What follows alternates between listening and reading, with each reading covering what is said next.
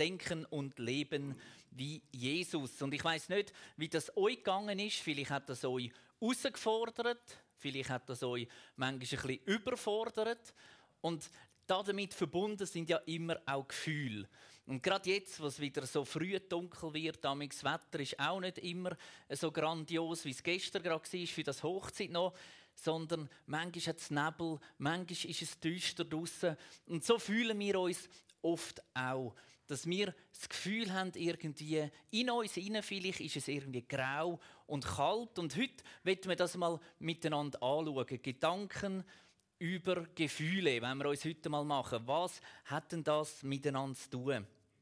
Es ist wahrscheinlich kein Zufall, wenn wir amig sagen, dass unser Denken irgendetwas mit unseren Gefühlen zu tun hat. Wir lesen nachher einen Bibelvers miteinander, wo wir sehen, dass das tatsächlich etwas miteinander zu tun haben. Das eigene Wohlbefinden.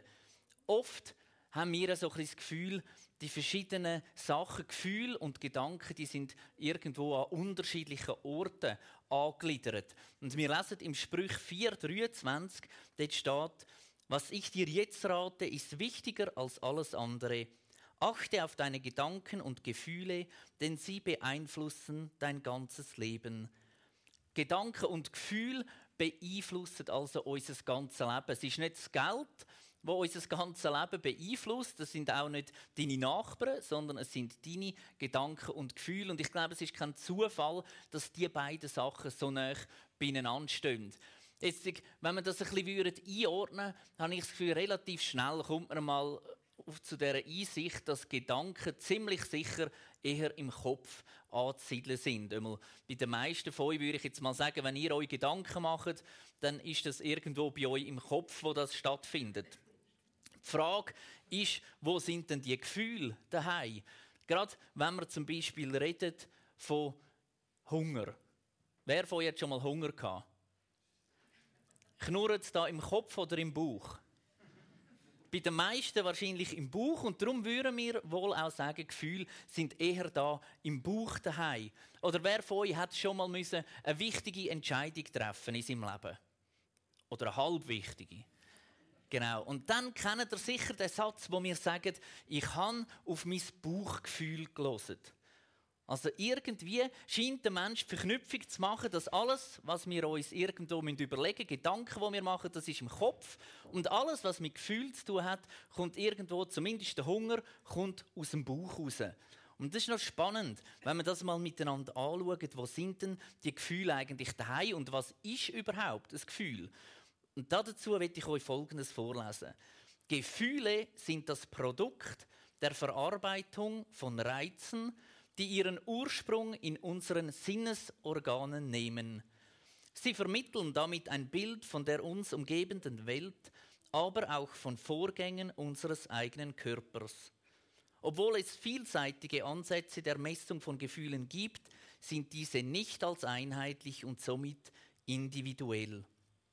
Gefühle sind ein Produkt der Verarbeitung von Reiz. Und ihr seht da die fünf Sinnesorgane vom Mensch: Zunge, Schmecken, die Hände, Fühlen, die Augen, Sehen, Nase, Schmecken oder Riechen, dass wir da die Differenz haben zu der Zunge und den Ohren, die hören. Das sind die fünf Sinnesorgane und über das nehmen wir etwas wahr. Und das heißt, wenn wir so etwas wahrnehmen, wenn du irgendwo etwas anlangst, dann gibt es einen Impuls nachher und der geht wieder erwartens nicht in deinen Bauch runter, sondern der geht in deinen Kopf rauf. Und im Kopf oben gleicht sich das nachher automatisch ab mit etwas, was du schon mal erlebt hast oder mit etwas, das du nicht kennst. Und das wiederum tut innerhalb von einer Milli, Hundertstelsekunde, was auch immer, sofort entscheiden, ist das etwas Positives, etwas Neutrales oder etwas Negatives. Und das wiederum löst nachher bei dir ein Gefühl aus. Wir können das ganz einfach mal durchgehen. Du bist daheim im Bett, allein im Haus. Niemand ist da. Es ist dunkel und zumal hörst du irgendein komisches Geräusch, ein Stock tiefer. Jetzt, was passiert? Du hörst ein Geräusch, das geht in deinen Kopf auf, du automatisch vergleichen, ist das irgendetwas, das ich einordnen kann. Wenn das nichts ist, was du kennst, löst es automatisch das Gefühl aus nach einer Angst, ich weiß nicht, was das ist. Eine andere Situation, du liegst wieder im Bett, du bist wieder allein, es ist wieder stockdunkel und du weißt, es sollte jemand heimkommen. Und du hörst, unten geht die Türe. Wieder ein Geräusch. Es kann genau das gleiche Geräusch sein, sogar wie du voran hast, wo aber niemand hätte heimkommen sollen. Und das Mal hast du wieder das gleiche Geräusch. Du hörst es, es geht in deinen Kopf und sagt, gut, die Frau, der Mann, die Kind sind heimgekommen und du schlafst wieder ein. Genau das Gleiche. Das Gefühl geht über deinen Kopf und ob du das glaubst oder nicht, es ist tatsächlich so. Und das wiederum heißt auch, dass Gefühle beeinflussbar sind und zwar durch dich selber. Du bist der oder die, wo bestimmt, wie das du dich fühlst. Und so oft machen wir Gefühl abhängig von dem um uns herum.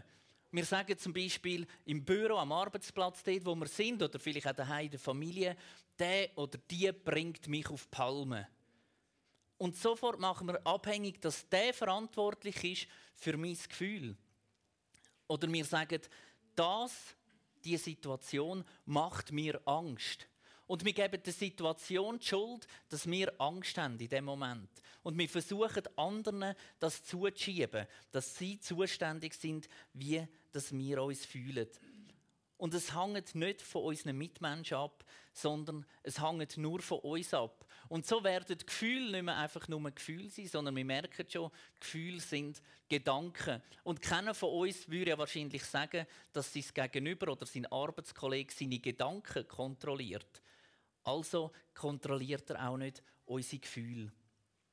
Jedes Mal, wenn wir deprimiert, verärgert, froh, ängstlich oder angespannt sind, gibt es eigentlich drei Sachen, die passiert sind. Wir haben etwas gesehen, gehört, gefühlt, geschmeckt, was auch immer. Und das hat uns an irgendwelche Ereignisse erinnert. Und das hat wiederum dazu geführt, dass wir uns entweder für ein positives Gefühl entschieden haben, oder es gibt tatsächlich auch neutrale Gefühle oder negative Gefühle. Und das Spannende ist, der Gedanke, wo das Gefühl verursacht, das ist auch das, was uns nachher handeln lässt, dementsprechend. Wenn ich Angst habe zum Beispiel, verstecke ich mich vielleicht.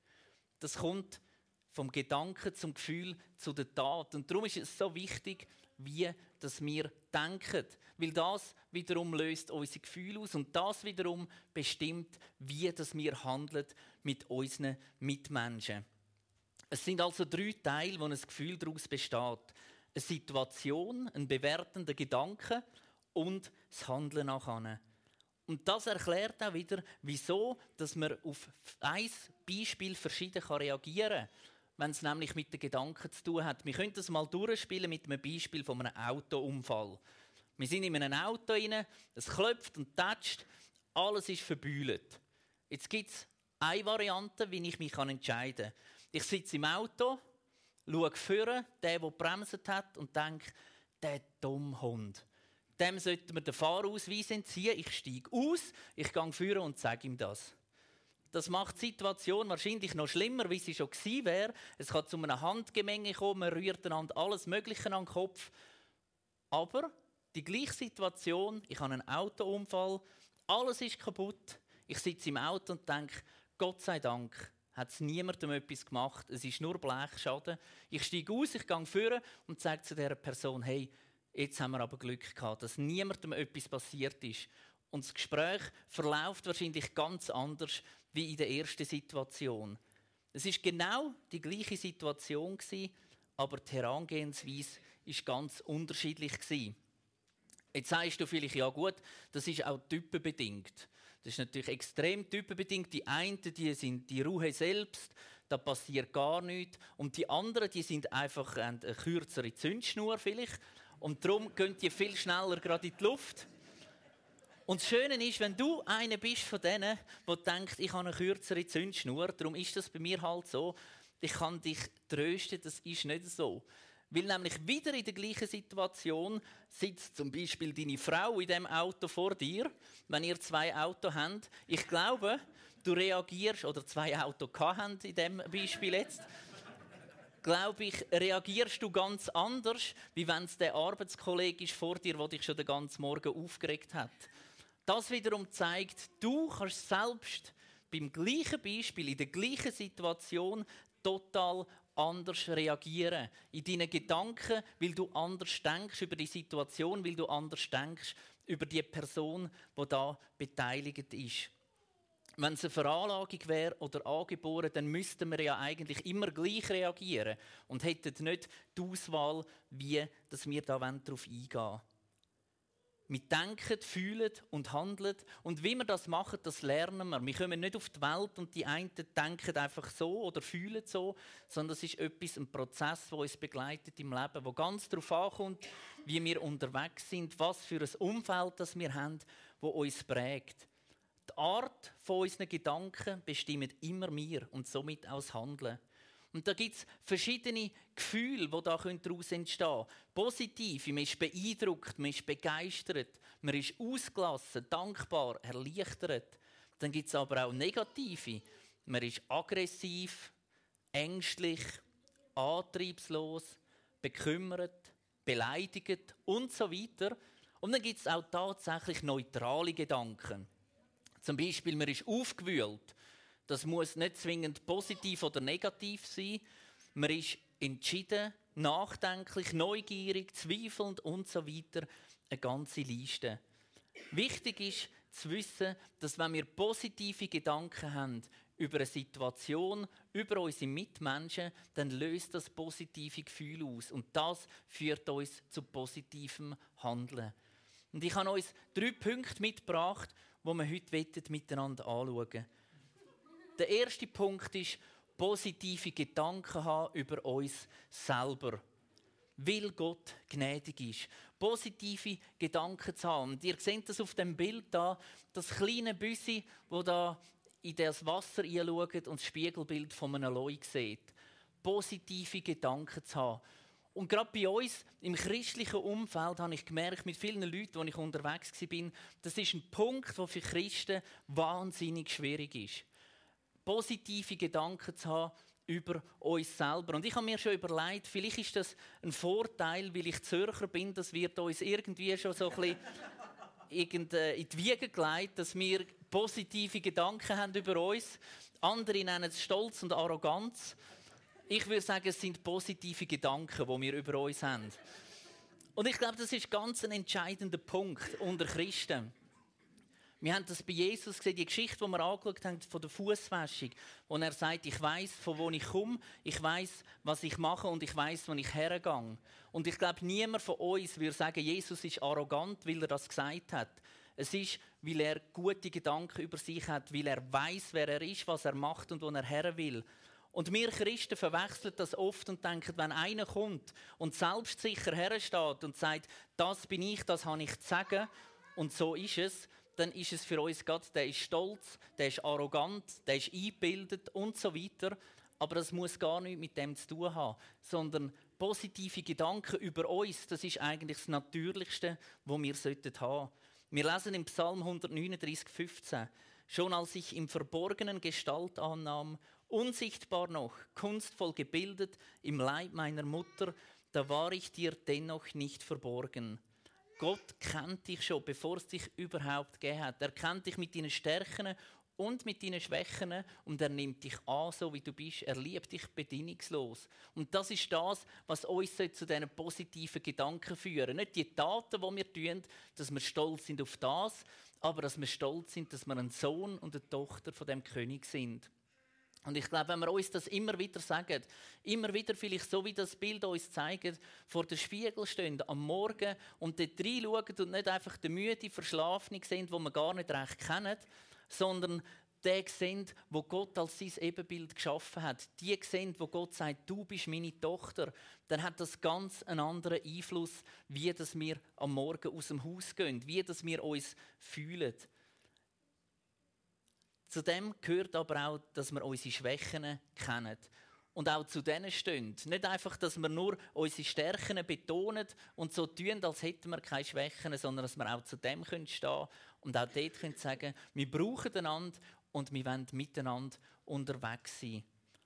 Positive Gedanken, das ist nicht einfach irgendeine so eine neue Welle oder wo man denkt, ja, das kommt jetzt auch noch irgendwo daher, da kann man noch Seelsorge oder Coaching-Gespräche machen, dass man einfach nur noch positiv denkt und dann kommt es schon gut, sondern das ist etwas, wo wir tief, tief in uns hinein anlegen müssen, wo wir uns trainieren wo wir uns beibringen müssen.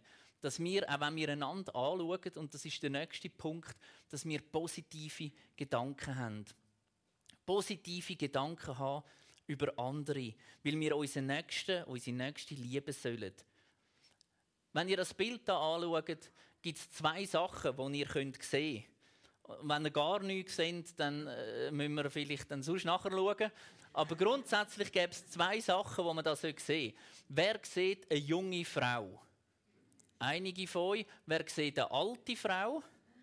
Auch einige von euch. Jetzt könnte man sagen, ja, die einen sehen es einfach falsch.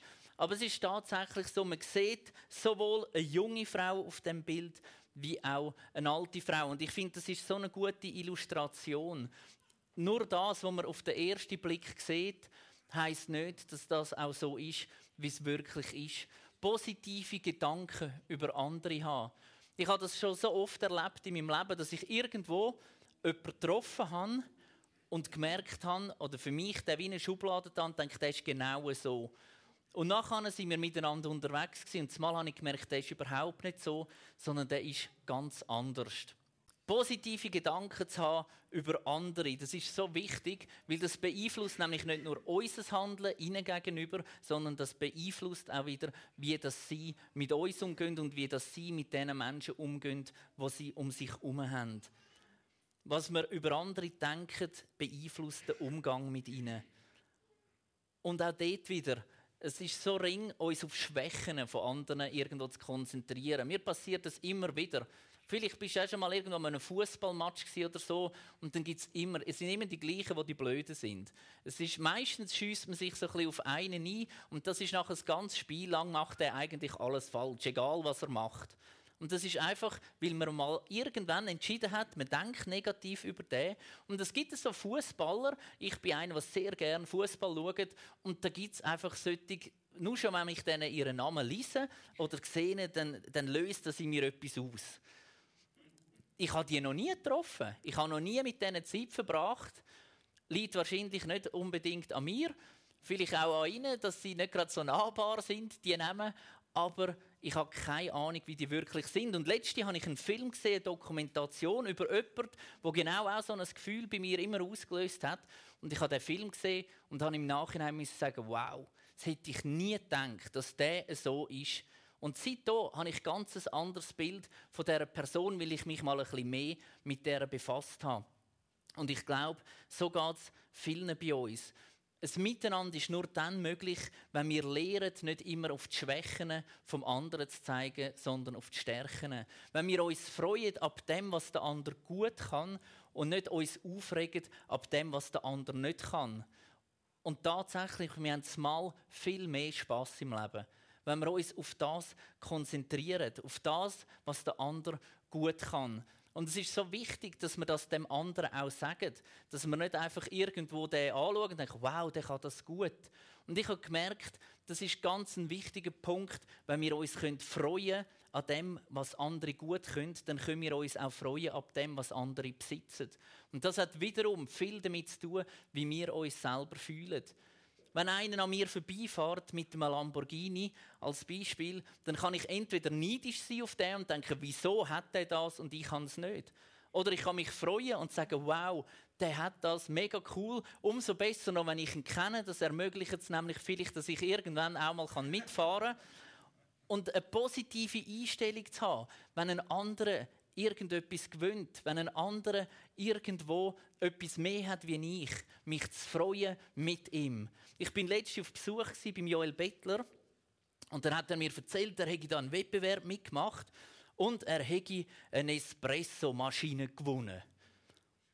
Und da gibt es jetzt verschiedene Möglichkeiten. Jetzt kann ich mich aufregen und denken, wieso hat der gewonnen? Hat er es ja gar nicht verdient. Eigentlich hätte ich es ja fast mehr verdient. Der hat ja vielleicht nicht einmal so gerne Kaffee wie ich. Oder ich kann mich freuen und sagen, wow, mega cool, zeige mal, wie funktioniert die, was kann denn die anders und so weiter. Und das löst ganz andere Gefühle bei mir aus, das löst ganz andere Gefühle bei ihm aus. Und tatsächlich habe ich auch so einen Kaffee probieren am Schluss und habe somit auch noch ein gutes Gefühl gehabt. Ich glaube, ganz ein wichtiger Punkt in dem wie wir andere Menschen sehen, ist auch der Satz, wo wir als Leitsatz auch in der Bewegung Plus national haben, wo wir sagen, wir lernen in allen Begegnungen. Mit jedem Menschen. Und wenn wir mit dieser Einstellung reingehen, einen positiven Gedanken haben und sagen, ich will etwas lernen vom anderen, Egal von welchem Land das er kommt, egal was für eine Religion das er hat, egal ob er reich oder arm ist, was für eine berufliche Stellung das er hat, wenn ich dahinter gehe und sage, ich will etwas lernen von dieser Person, dann glaube ich tatsächlich, finden wir in jedem Mensch etwas Positives, etwas, das wir mitnehmen können. Und das nicht zuletzt, weil Gott sagt, jeder Mensch ist geschaffen nach seinem Ebenbild. Also hat es in jedem Mensch irgendetwas Göttliches drin. Und manchmal sieht man das nicht gerade so auf den ersten Blick. Und dann heisst es, suchen, positiv denken, dranbleiben, mit dieser Person ein Stück Weg gehen. Und da sind wir beim dritten Punkt, positive Gedanken haben über die eigene Zukunft. Die Bibel sagt dem auch Gottvertrauen. Gottvertrauen sind positive Gedanken zu haben über die eigene Zukunft. Wie das es weitergeht, wissen wir nicht. Keiner von uns weiß das, wie lange das es weitergeht. Aber wir können darauf vertrauen, dass es Gott gut meint mit uns. Und es gibt ganz einen bekannten Vers im Römer 8, 28. Dort steht, denen, die Gott lieben, muss alles zum Besten dienen. Das ist so ein Vers, mit dem ich mich lang, lang nicht so identifizieren konnte denen, die Gott lieben, muss alles zum Besten dienen. Immer denkt, ja, die, die das sagen, meistens, die wissen schon, von wo das sie reden, aus welcher Position. Aber wenn du an dem Punkt bist, wo alles drüber und drunter geht und du liest den Vers oder jemand sagt dir noch, das löst meistens, einmal bei mir, hat das nicht unbedingt positive Gedanken und Gefühle ausgelöst. Und als ich beim Vorbereiten den Vers gelesen habe, Denen, die Gott lieben, muss alles zum Besten dienen. Da ist mir mal etwas bewusst worden. Es heißt nämlich nicht, soll alles zum Besten dienen, sondern muss. Und ich habe mir überlegt, wieso heißt es nicht einfach, denen, wo Gott liebt, soll alles zum Besten dienen, sondern es muss. Es muss ist es darum, weil Gott ein Gott von der Liebe ist und er hat einen guten Plan für dein Leben. Und egal, ob du gerade in einem Höch bist oder in einem Tief, das Tief muss schlussendlich dir zum Besten dienen, weil Gott ein Gott von der Liebe ist. Er hat einen Plan für dein Leben und gerade in schwierigen Zeiten ist es oft so, dass wir das erleben dürfen dass wir nicht in dem Moment, wo wir drinstehen, dort verstehen wir es meistens nicht, aber in dem Moment, wo wir nachher zurückschauen können, merken wir mal, hey, ich wäre heute nicht an dem Punkt, wo ich jetzt bin, wenn ich das nicht erlebt hätte. In dem Moment, wo ich es erlebt habe, habe ich vielleicht gedacht, was soll das? Gott ist überhaupt gar nicht da. Aber ich glaube, wenn wir diesen Vers mit dieser Perspektive sehen, es muss zum Besten dienen. Egal wie hart die Situation jetzt gerade ist. Sagt das finanziell, sagt das in einer Beziehung, wo du bist, sagt das sonst irgendwo am Arbeitsplatz. Schlussendlich muss es zum Besten dienen, weil Gott alles in seinen Händen hat. Er hat einen guten Plan über dein Leben. Und es ist nicht immer einfach, so positiv zu denken. Und ich habe euch ein paar so Sätze mitgenommen, ein paar Gedanken, die wir manchmal haben, die Gefühle bei uns auslösen und ein paar Verse aus der Bibel, die dem widersprechen. Zum Beispiel, ich kann nicht, so ein Gedanke, der manchmal aufkommt. Die Bibel sagt im Philipper 4,13, alles kann ich durch Christus, wo mir Kraft und Stärke gibt. Oder ich komme zu kurz. Die Bibel sagt im Philipper 4,19, und mein Gott wird euch aus seinem grossen Reichtum, wo wir in Christus Jesus haben, alles geben, was wir brauchen. Ich habe Angst, sagt die Bibel im 2. Timotheus 1,7. Denn Gott hat uns keinen Geist der Furcht gegeben, sondern sein Geist erfüllt uns mit Kraft, Liebe und Besonnenheit. Ich fühle mich schwach. Psalm 27,1 Der Herr ist mein Licht und mein Heil. Vor wem sollte ich mich fürchten? Der Herr beschützt mich vor Gefahr, vor wem sollte ich erschrecken? Ich fühle mich unfähig. Jakobus 1,5 Wenn jemand unter euch Weisheit braucht, weil er wissen will, wie er nach Gottes Willen handeln soll, dann kann er Gott einfach darum bitten und Gott, der gerne hilft, wird ihm bestimmt antworten, ohne ihm Vorwürfe zu machen. Ich mache mir Sorgen. 1. Petrus 5,7 Ladet all eure Sorgen bei Gott ab, denn er sorgt für euch. Ich fühle mich wertlos. 2. Korinther 5, 21. Denn Gott hat Christus, der ohne jede Sünde war, mit all unserer Schuld beladen und verurteilt, damit wir freigesprochen sind und Menschen werden, die Gott gefallen. Und so gibt es ganzen Haufen Verse. Und wir werden nachher eine Zeit haben, wo wir miteinander das Abendmahl nehmen wo wir werden Lieder miteinander singen und es hat hinten bei dem Bänkli nebendran Zettel, wo ungefähr 15 so Gedanken, die uns manchmal vielleicht aufkommen, so Gefühle, wie wir uns manchmal fühlen können, draufstehen, immer mit so einem positiven Bibelvers, wo uns Gott etwas zuspricht und sagt, hey, so sehe ich das, so denke ich über dich. Der Martin Luther hat einmal folgenden Satz gesagt: Schlechte Gedanken oder Gefühle sind wie Vögel. Wir können nicht verhindern, dass sie um unseren Kopf kreisen, aber wir können verhindern, dass sie auf unserem Kopf nisten. Wir können nicht verhindern, dass die Gedanken kommen, aber wir können etwas unternehmen, dass die nicht anfangen, sich irgendwo bei uns einnisten. Und negative Gedanken oder Gefühle, das ist per se nichts Schlechtes. Angst zum Beispiel zu haben, das ist nicht einfach grundsätzlich falsch sonst würde ein kleines Kind vielleicht zum Teil von irgendwo abspringen, was nie mehr abspringen kann, weil es viel zu hoch war. Und da ist Angst sehr ein guter Ratgeber, dass es das nicht macht. Aber wenn du permanent immer Angst hast, zum Beispiel, dass du etwas Falsches könntest machen dann kann das zu einem negativen Gefühl werden. Es geht also darum, mit was dass wir uns befassen und was dass wir unseren Gedanken an Nahrung geben. Und dazu gibt es einen guten Ratschlag im Philipper 4,8. Dort steht, und nun, liebe Freunde, lasst mich zum Schluss noch etwas sagen. Konzentriert euch auf das, was wahr und anständig und gerecht ist. Denkt über das nach, was rein und liebenswert und bewundernswürdig ist, über Dinge, die Auszeichnung und Lob verdienen. Das Denken kann man nicht von heute auf morgen einfach umstellen. Es wäre schön manchmal, wenn es so funktionieren würde, aber oftmals braucht es eine Zeit, braucht es einen Weg. Und ich glaube, das Wichtigste ist, dass wir heute Morgen wissen, Gott ist mit uns auf dem Weg unterwegs. Er begleitet dich, er begleitet mich, er begleitet uns auf dem Weg, dass wir wegkommen von negativen Gedanken, wegkommen von Vorurteilen, in das hineinkommen, was er für unser Leben parat hat. Und es ist auch eine Zeit, im Abendmahl, wo wir das ganz bewusst Gott herlegen können, wo wir füreinander beten können, wo wir füreinander einstehen können. Und das Wichtigste ist in dem Ganzen, dass wir uns immer wieder ermutigen. In der Bibel lesen wir so viele ermutigende Verse. Jesus, der mit seinen Jüngern immer wieder dran ist, auch dann, wenn sie versagt haben, an Petrus, der ihn dreimal verraten hat, und er geht her, er macht ihm keine Vorwürfe und fragt ihn, liebst du mich? Und genau das ist das, was Jesus heute macht. Er macht dir keine Vorwürfe über all das, was du gedacht hast, über all das, wie du dich vielleicht manchmal fühlst, sondern er fragt, liebst du mich? Und wenn man diese Frage mit Ja beantworten dann bin ich mir sicher, wird sich das auswirken in deinem Leben. Und wenn sich das in deinen Gedanken kann durchringen kann, dass er dich bedingungslos liebt, dass er dir gnädig gegenübersteht, dann wird das deine Gefühle beeinflussen. Und ich bin sicher, es wird beeinflussen, wie du in dieser Zeit von Weihnachten den Menschen wirst begegnen in deinem Umfeld. Wir werden zum Schluss nochmal miteinander das Lied hören oder auch singen, die, die wettet, wo wir am Anfang schon gehört haben. Und ich finde der Refrain so passend, was heißt: Meine Gefühle bestimmen nicht deine Größe, deine Güte. Es ist Gott, der bestimmt, wie groß das ist und was für Gefühle wir sollen haben über unserem Leben. Im Zephania 3,17 lesen wir, er jubelt über dein Leben, er schaut dich an und ist einfach nur sprachlos ergriffen. Nicht, weil er nicht versteht, was du machst, sondern er ist sprachlos ergriffen, weil er sieht, wie gut du bist. Und das sollst du dir immer wieder vor Augen führen. Gott liebt dich, er schaut dich gnädig an und er sagt, so wie du bist, bist du das Beste, wo du kannst sein.